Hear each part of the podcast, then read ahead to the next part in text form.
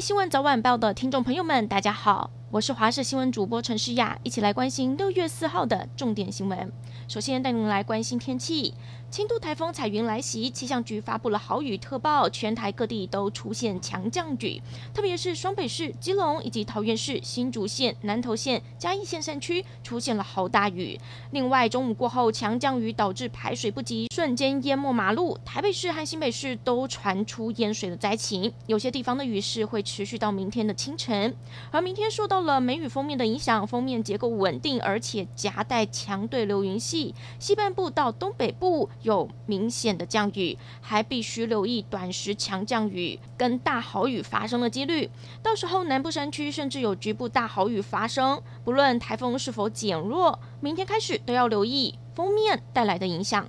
随着梅雨锋面接近，周末降雨明显，梅雨锋面预计影响台湾三天。要到下个星期二到星期五，锋面北移，到时候雨势明显趋缓。下午一点到两点的这段时间，全台时雨量最高的地区位在台北市大安区，一个小时内就下了两百零九毫米，其次则是台北市信义区侧站 一百三十点五毫米，文山区一百一十三毫米，台北市文山、信义、南港、大安等区域都出现了破百时雨量。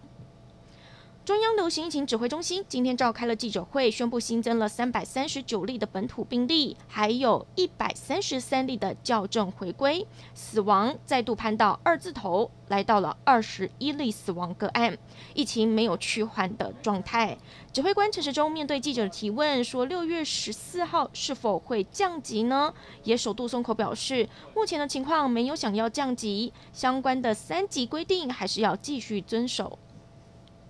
日本赠送给台湾的一百二十四万剂疫苗，在今天下午一点五十九分顺利抵达台湾的桃园机场。在华航仓储这边也准备了四辆冷链大货车，要将十七个冷冻柜送往桃园的玉立药厂。至于疫苗该怎么分配，指挥中心表示，先是一二三类来施打，之后就是长照机构住民和七十五岁以上长者。日方也强调，这批疫苗是第一批。未来还会有其他的疫苗要提供给台湾。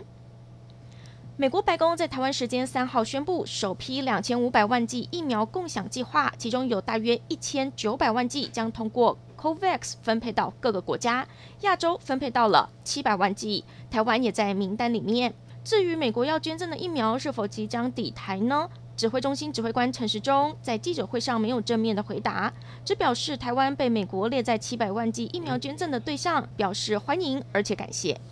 苗栗四号新增了五十一名确诊个案，其中金源电子传染链就占了三十二个人，包含了三名本国劳工。而全公司七千三百人快筛，目前已经筛检两千四百四十七个人，有五十四个人呈现阳性的反应。由于筛检量太大，指挥中心评估筛检站的人力速度跟不上，已经指定医疗应变组副组长王必胜前进苗栗金源电子设立前进指挥所，协调后续的筛检和隔离送医事宜。今天是六月四号，六四三十二周年。美国国务卿布林肯美国时间三号批评中国当年行为残暴，对此中国外交部回应表示，美国言论是干预中国内政，坚决反对。